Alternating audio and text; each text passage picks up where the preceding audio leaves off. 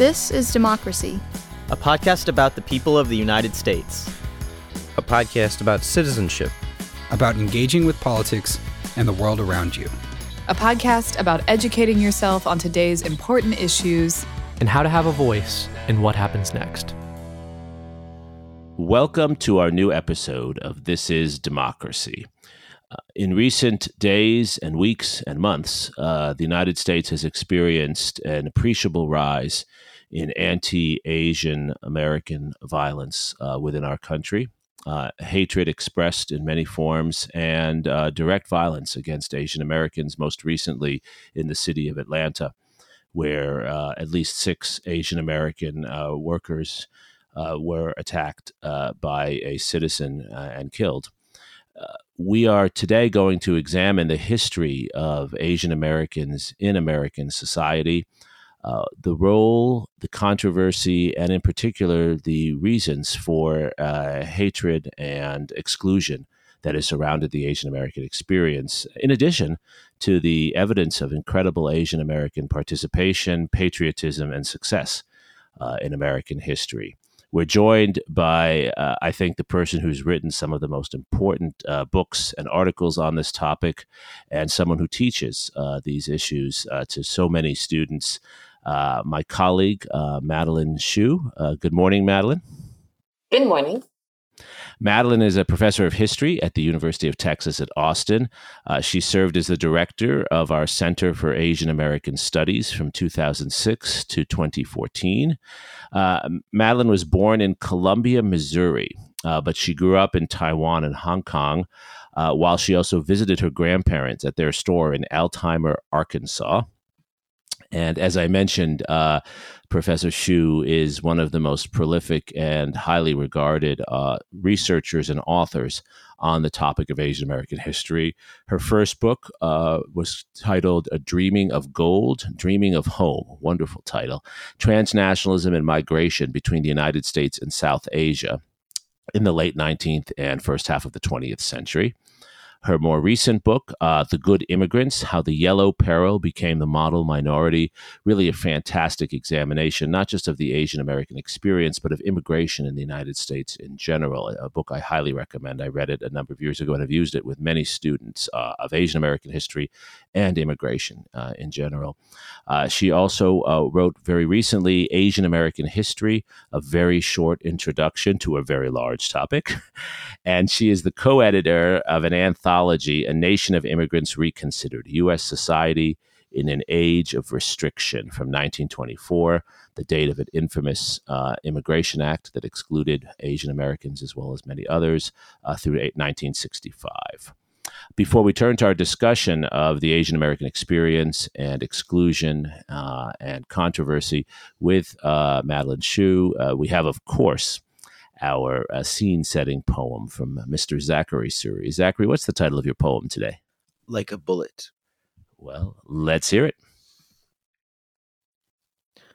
What does he see as he stares at my eyes? You are about to tell him about the first time you saw my fair lady when the train jolts, and he leaps off, still glaring at you as the elevated train pulls away in long, leaping spurts.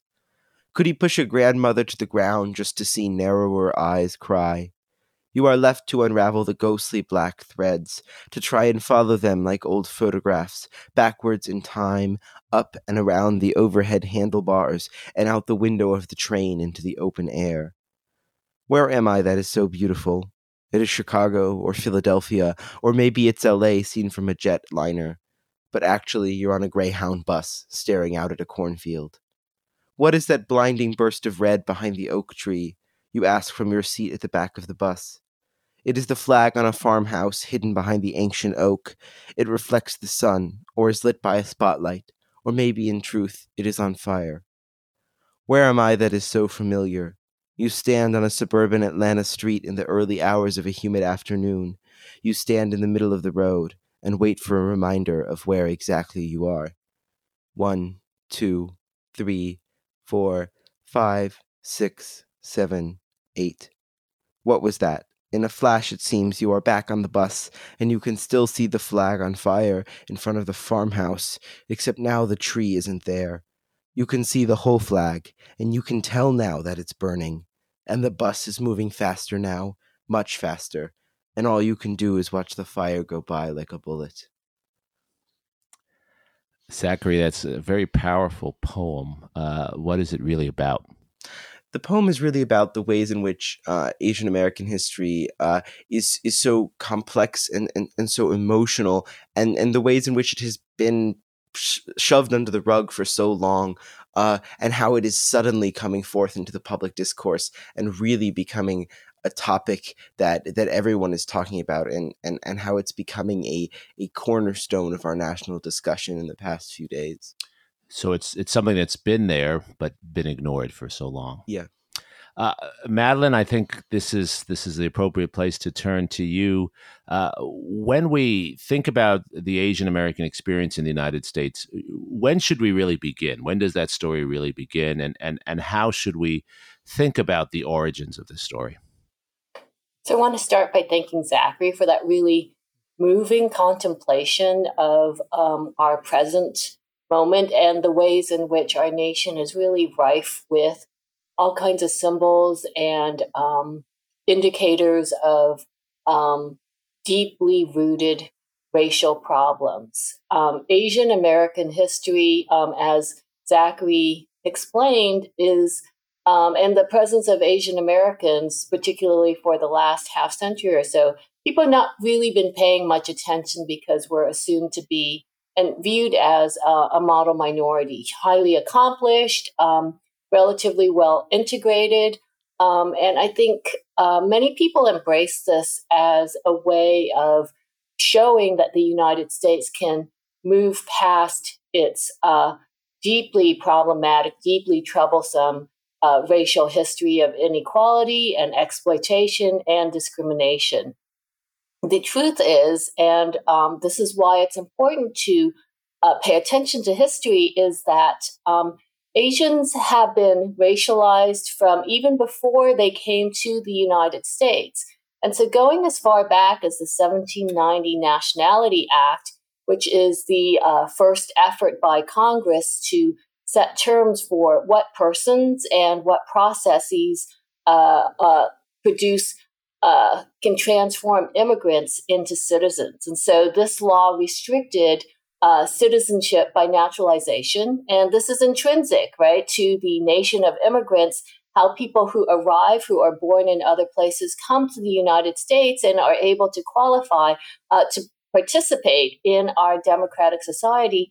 That law restricted citizenship to, uh, and I quote here, uh, free white persons. In practice, this meant white male property owners, which uh, not coincidentally sounds a lot like our the generation of our founding fathers. Um, the this law uh, then had the effect of turning all persons of color uh, into non citizens, uh, even those who had been present in the United States for generations, right? Of course, I'm referring to Native Americans, uh, to um, enslaved um, Black Americans, uh, and then Asians, uh, before they even arrived, are institutionally non citizens. They're eternal foreigners. This racial restriction on citizenship targeting Asians remains on the books until 1952. So, for most of US history, um, Asian immigrants have been categorically, legally uh, considered to be foreigners, inassimilable, uh, you know, and in terms of their legal rights, in terms of their efforts to claim American lives, face this um, just intractable barrier. Now, immigration laws, uh, the United States undertakes to try to systematically restrict immigration um, after it sets aside uh, the issue of slavery and also Reconstruction. This happens in 1875. The earliest uh, immigration restrictions targeted Chinese as a race. Um, the racial restriction on Asian immigration remains on the book. Asians remain tracked by their race uh, until 1965. Again, this is for uh, the bulk of US immigration history. And so uh, this has broader implications because if you are a non citizen, if you are seen as an alien, uh, and this is a legal status, you actually have are very, very vulnerable. You're vulnerable to detention and deportation. It's in fact uh, speaks of a significant level of violence. Uh, so, um, as one example, uh, dating back to this earlier period, and here I'm citing the work of Beth Lew-Williams, um, The Chinese Must Go. Uh, the first Chinese uh, restriction laws were passed in the early 1880s. Uh, Americans in the West, uh, so here particularly in Wyoming Territory, Rock Springs Massacre, found that despite passage of those laws, there were still Chinese around, that Chinese were working in mines, in agriculture. Um, the miners, uh, Euro American miners in Rock Springs, were very upset. They organized and they sought to physically expel Chinese from their midst. Uh, so many Chinese were injured, many Chinese died. They were physically driven away. Inspired by this example, um, leading citizens, and we're talking about, you know, sort of established business people, people into elective office in the towns of Tacoma and Seattle, uh, saw what happened in Rock Springs and undertook to uh, organize their own expulsion campaigns.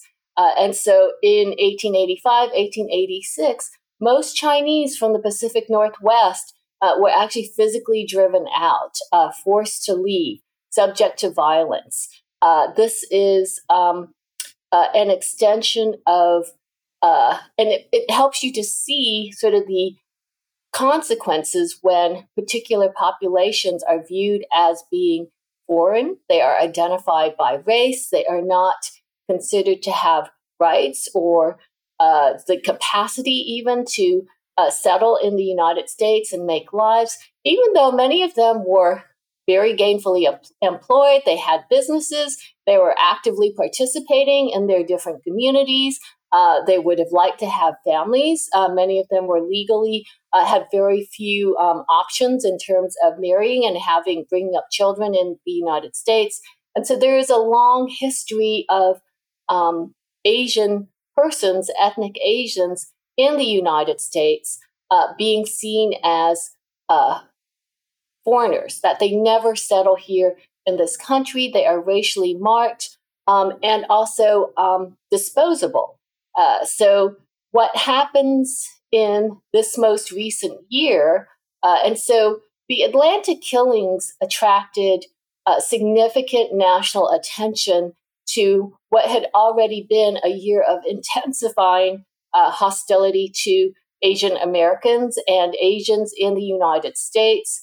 Um, the way in which the um, coronavirus pandemic um, was spoken about, uh, the ongoing uh, difficult relationship uh, with China, which in is, itself is also highly nationalistic and very, very chauvinistic.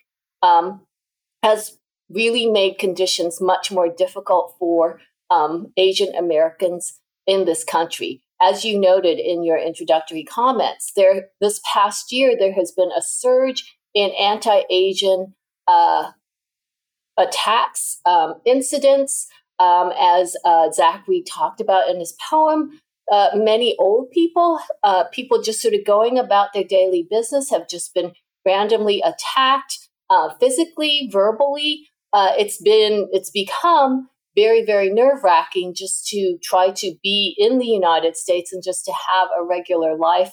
Uh, these uh, flames have been fueled by um, a number of our political leaders uh, who use inflammatory language to blame uh, China for the what is actually a natural uh, a, production of this high, this very, very uh, uh, infectious and deadly uh, germ, which does not uh, operate on the basis of racial differentiation. Um, there's also been uh, the ongoing um, demonization of China, and by extension, many Chinese or Chinese looking persons.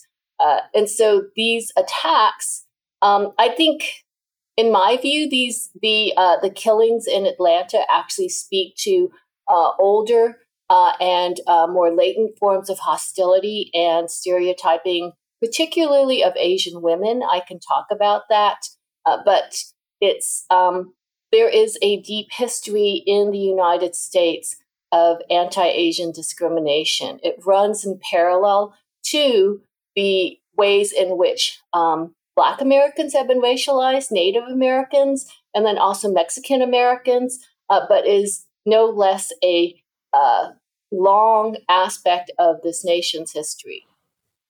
Uh, so you talked about how uh, there were so many barriers, both both violence and and illegal, to uh, Asian American settlement in the United States and Asian American citizenship. Um, but at the same time, we see a, a development of a, a, very large Asian American community in the United States, despite those restrictions. Many of whom are citizens because by birth.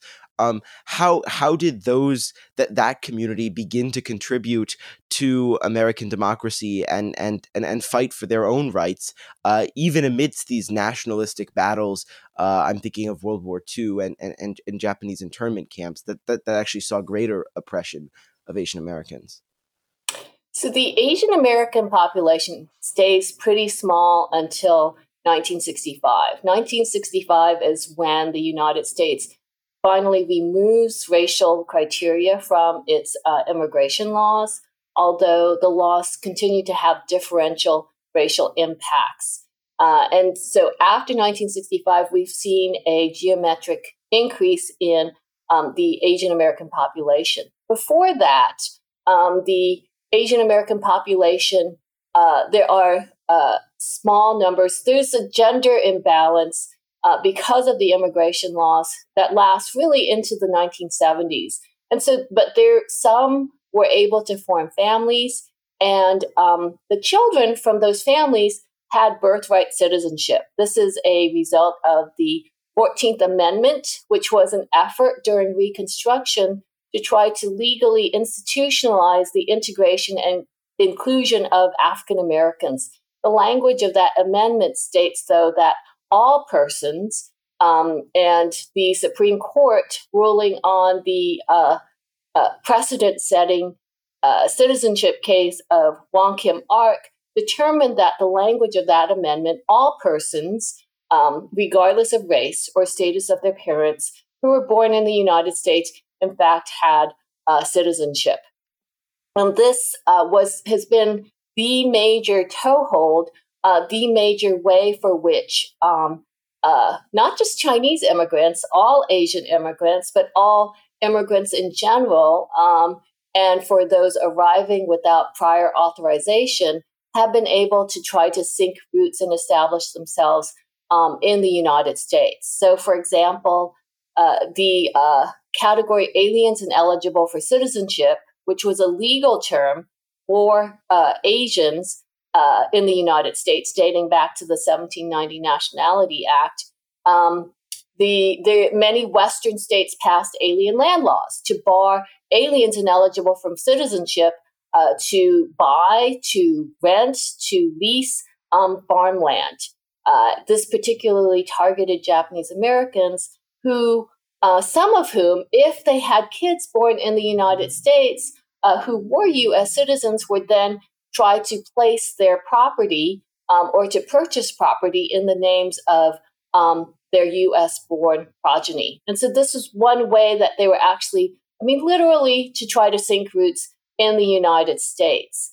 Um, however, you know, focusing on Japanese Americans, by the time we get to World War II, uh, we have one of the sort of worst civil rights um, uh, violations in U.S. history. So during World War II, uh, the U.S. entry into that war was precipitated by Japan's attack on Pearl Harbor. And this sort of the United States being attacked on its own territory uh, really galvanized the public and uh, then mobilized the American people to finally, um, so that FDR could finally uh, enter the United States into the war. There was tremendous hatred and uh, hostility towards Japanese people to the extent that immediately, the very next day, December 8th, uh, they already started rounding up Japanese American community leaders, placing them into incarceration camps. Uh, the Japanese American community were frozen in place. They were placed under curfew. Their assets were frozen. Uh, and then FDR issued Executive Order 9066, which ordered that all Japanese Americans uh, living within 100 miles of the West Coast should be rounded up and taken away because uh, it was that uh, coastal uh, region was uh, claimed to be a militarily sensitive zone. And so uh, this principle of military necessity is still on the books. It's still something that the United States can call upon to target certain populations. And what happened to Japanese Americans in World War II is that 120,000 were uh, quickly, within months, removed from their homes and businesses, uh, places that they had worked for decades to establish and to claim in the United States and placed into these incarceration camps in the interior of the United States. Uh, Two thirds of these uh, incarcerated Japanese Americans were, in fact, U.S. citizens. There had been no evidence, there was no attempt to uh, actually distinguish between uh, somebody who might have been working on behalf of Japan uh, from people who simply had been here in the United States and making their lives. Uh, and so um, uh, the incarceration camps uh, would run until January 1945.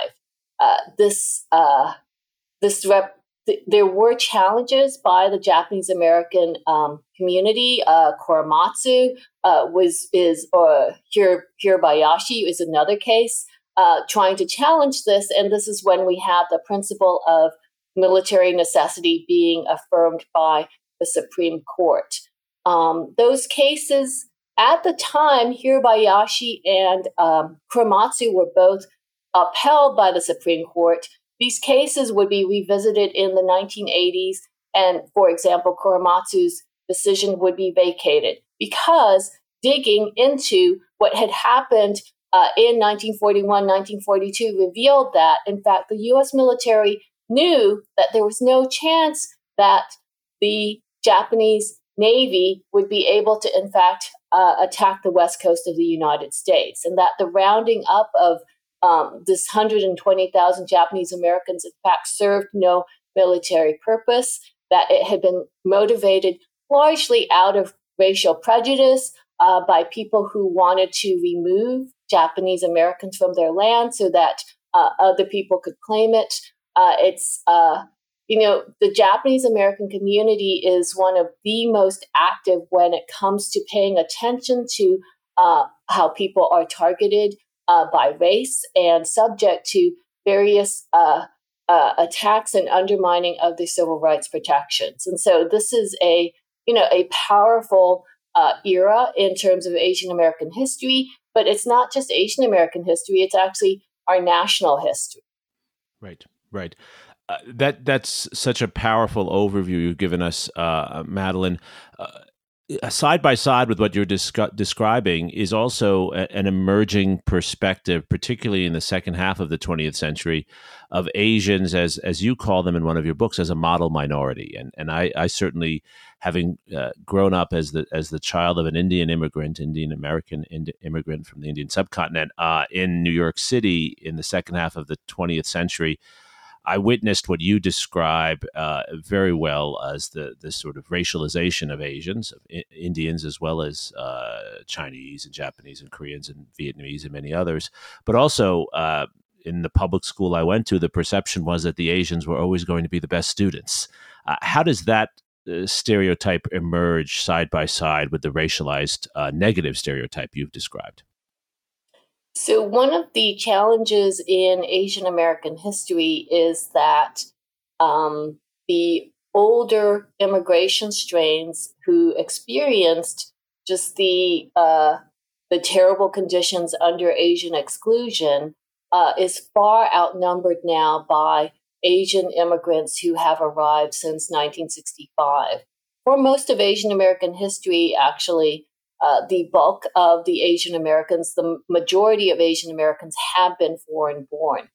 since 1965, the terms of the immigration law uh, have meant that most, uh, disproportionately, I should say, um, Asians who immigrate to the United States who qualify to legally immigrate are extremely well educated, college or um, they arrive to uh, attend graduate school in the United States, and thus we in fact have statistical uh, data which shows that um, Asian Americans and uh, uh, Indian Americans particularly show these traits of having much higher percentages of uh, college degrees, of graduate education, of being employed in white collar and professional employment, also have um, much, much higher um, household incomes than the national average. And so all of this has contributed to this image of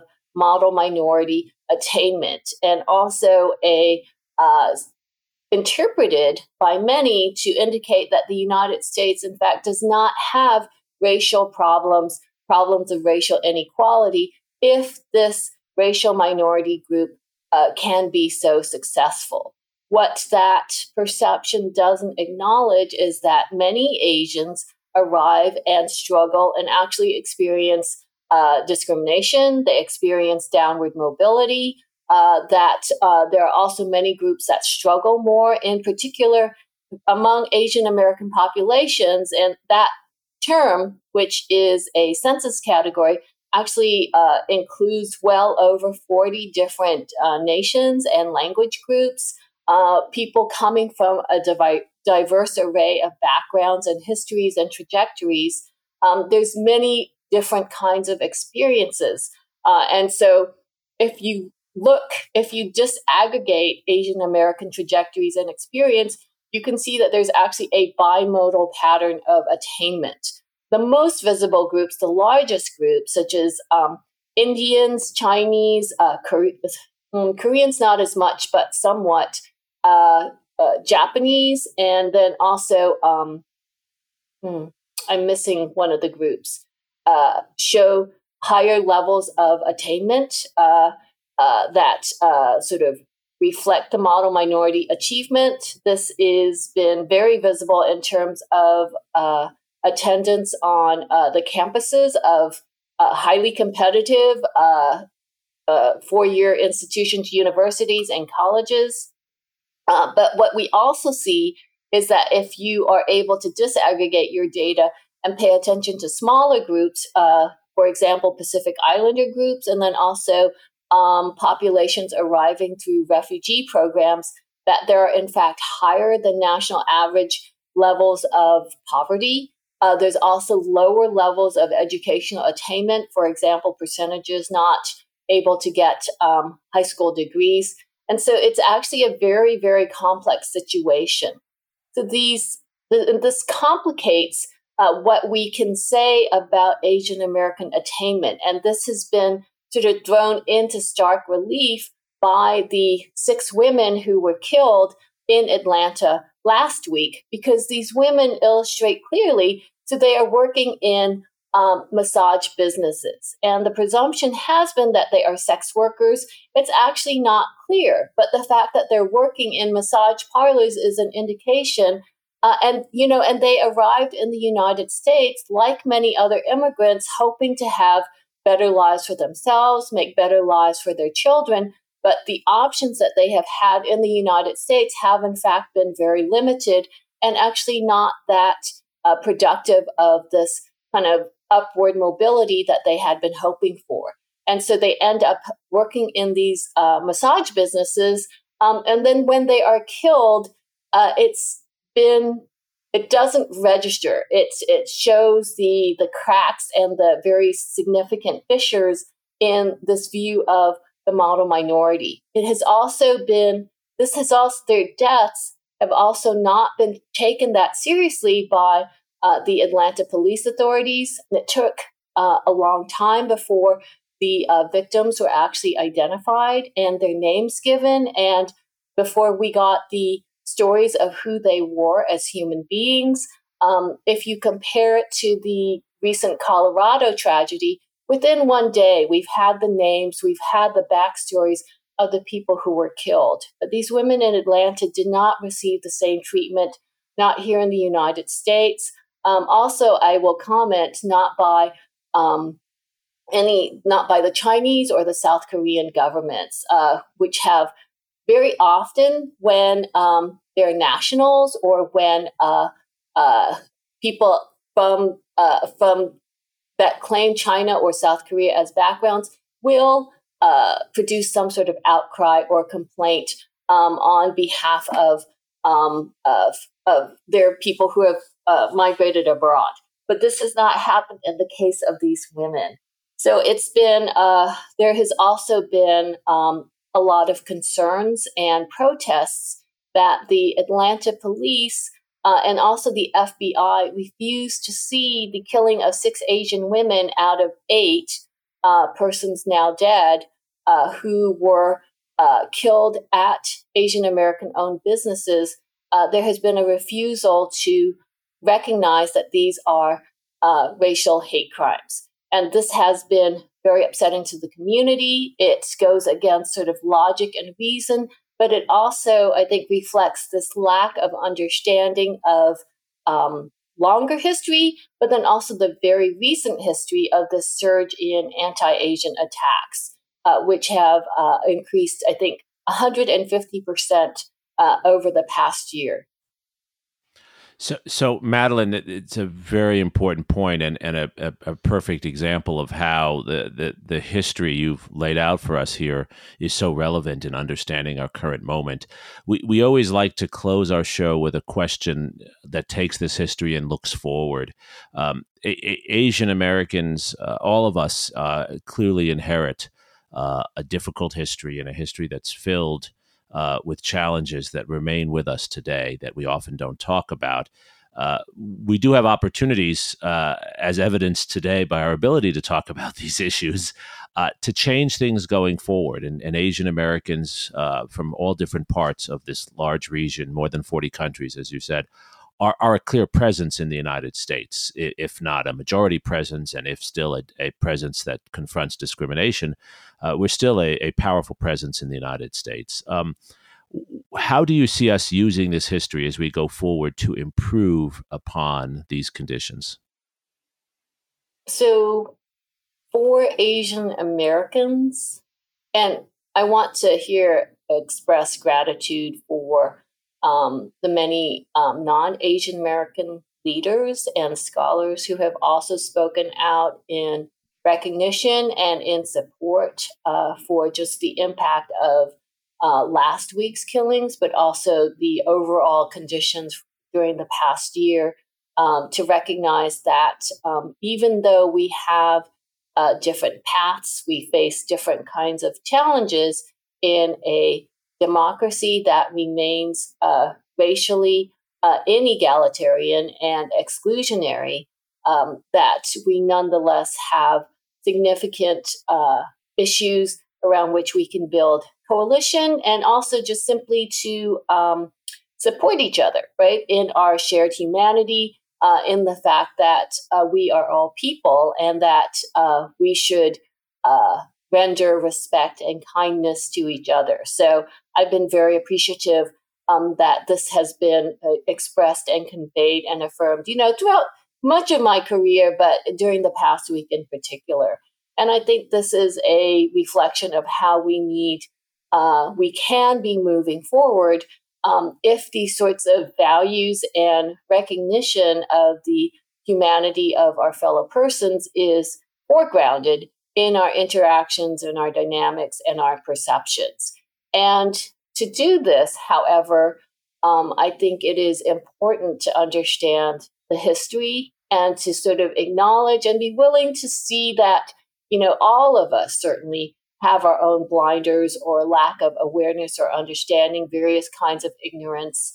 Uh, and so, what happened in the case of the killings in Atlanta is that the killer himself, I think, did not even realize the ways in which he was acting on these old kinds of prejudices and perceptions about Asian women. There, in fact, is a long history of Asian women being viewed as um, prostitutes, as being sexually available, but as also being expendable. So, for example, the um, you know the widely uh, beloved Puccini opera Madame Butterfly has as its core climax um, the death of uh, the uh, Asian woman who has fallen in love with this American Marine officer. They have had a child, but he's planning to go on with his real life with his American wife. And so she commits suicide so that their son can uh, go live with his father. Um, and the, uh, the music is beautiful, but it celebrates the death of this Asian woman. Uh, it's not clear that the death is necessary, but in terms of sort of the story, it's, it's the storyline. It magnifies this uh, this kind of uh, plot, which is reiterated in many many other movies, many other productions. Uh, we see this in the uh, Broadway musical uh, Miss Saigon, which was very long running. It transplanted this storyline and this representation of uh, Asian women as dying for love of American men um, uh, to the Vietnam War era. Uh, we have uh, just scores of representations of the Vietnam War period where Asian women as prostitutes, um, Asian uh, women dying as civilian casualties of the war are casually represented as backdrop to um, the American military presence. And this may be sort of movies produced for entertainment, but it reflects the reality of the extensive US military presence in Asia. After World War II, the United States had military bases in South Korea, in Japan, in Taiwan, in the Philippines, uh, in Okinawa. Uh, it had rest and recreation places in Thailand and Hong Kong. And in all of these places, extensive red light districts developed. This was a main point of interaction uh, between um, Americans, mostly men, um, and um, the Asian societies, chiefly through um, uh, Asian sex workers. And this is uh, this is a part of our nation's history. Uh, this is uh, one of the most significant ways in which Americans were interacting with Asians um, these patterns have clearly been transplanted back here to the United States in the actions of Robert Aaron Long, who bought a gun. He was he had problems in his life, and he decided the way to solve them was to buy a gun, go to these Asian American businesses, and kill all these Asian women. Um, to me, the connections are very clear. It's related to his uh, just um, the kinds of racism and misogyny that are sort of lodged in his subconscious.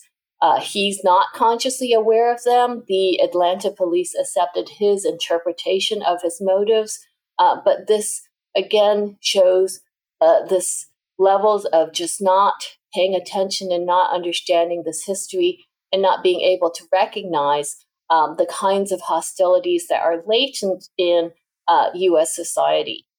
Right, and and certainly recognizing those hostilities allows us to at least uh, confront them and try to deal with them, uh, and and and hopefully move beyond them. Uh, Zachary, as as a young person of Asian American descent yourself, um, and someone who's who has an incredibly diverse uh, friend group filled with many people from Asian American backgrounds. Um, how do you think about these issues? Do you feel this history is elucidated sufficiently? And do you see positive steps forward? Where, how do you uh, think about these issues?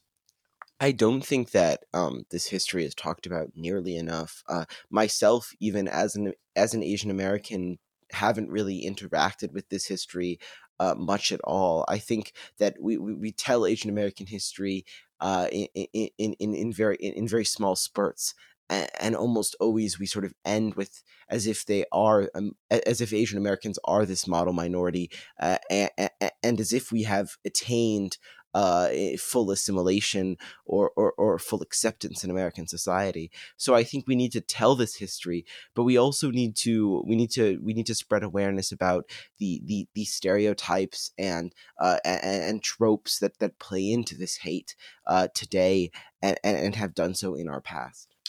I think that that's very sensible and, and important. Uh, Madeline, I want to close with one final question for you. Um, many uh, Asian Americans, uh, particularly in the, the Indian American community that I know uh, a, bit about, uh, they and I think this is true for other Asian American communities. They often don't like to talk about these issues, uh, in part because it's it's obviously not pleasant, but also because they like to see themselves as successful and transcending these issues. And and this became clear uh, in a controversy uh, recently at many universities and even uh, certain high schools, like my, my uh, high school in New York City, Stuyvesant High School, where Asian Americans were upset about certain elements of affirmative action because they didn't want, they, they thought it worked against their access to institutions. And I think in many cases, they like to see themselves as, as not needing uh, any kind of any kind of help. Uh, how do how do you address that within the Asian American community? How do you talk about this history within the community? So I well, of course, I'm an educator and I'm a teacher, um, and I look at access to higher education as an investment in um, the people of um, United States, you know. And so, I mean, but uh, here I'm talking about higher education, but also really the K through 12 uh, education that uh, actually the United States um, needs to be doing a much better job in terms of sort of promoting and cultivating um, the people who live here. This is in the interest of the country. It's not just in the interest of the people themselves. That this is, you know, the greatest resource of the United States is its people, all its people uh, higher education in particular um, is a way of ensuring, uh, of helping uh, people who are motivated, who have uh, uh, talents and goals to actually be able to accomplish even more. And so, from my perspective, when we um, are considering what students to admit, and unfortunately, we don't have enough higher education facilities to uh, actually uh, provide this level of training and education for all those who are seeking it. Uh, but when we admit students, uh, we need to acknowledge that one, at the K through 12 level, it's an uneven playing field. That in fact, there are uh, many applicants who have uh, talents and capacities that have not received the same kinds of um, preparation in the application process. Um, there, it is another reality of our landscape that um, these kinds of cultural capital translate from generation to generation. That is, if you come from an already affluent and already well educated background, uh, you will come to that process with advantages.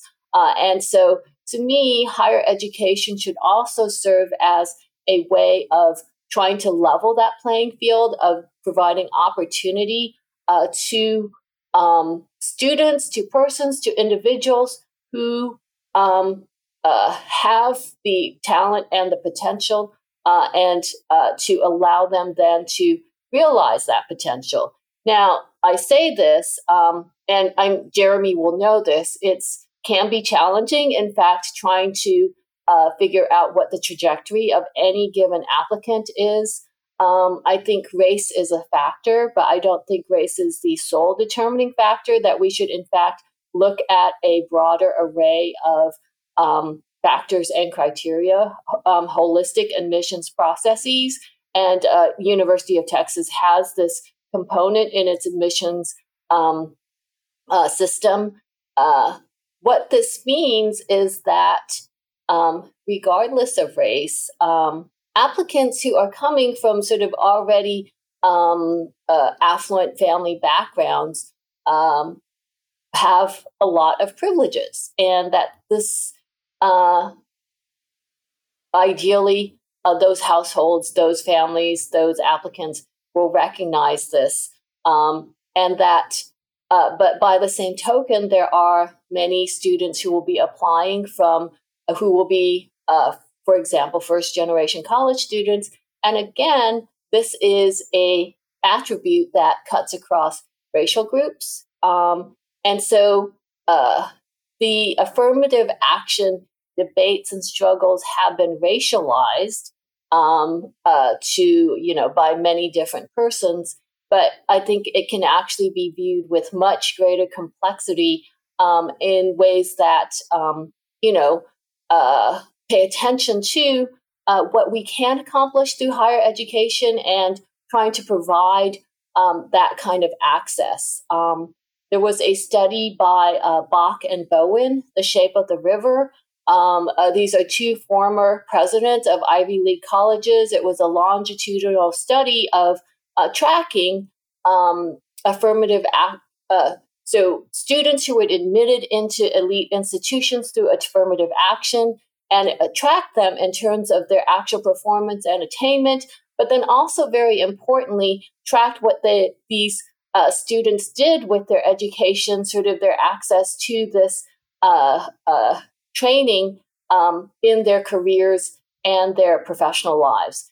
And one, the study found that uh, their attainment, their their performance actually was commensurate with everybody else. That the fact that they were admitted through affirmative action, uh, in fact, uh, was not uh, sort of a um, uh, trying to advance the the uh, interests of someone who was not capable of the work.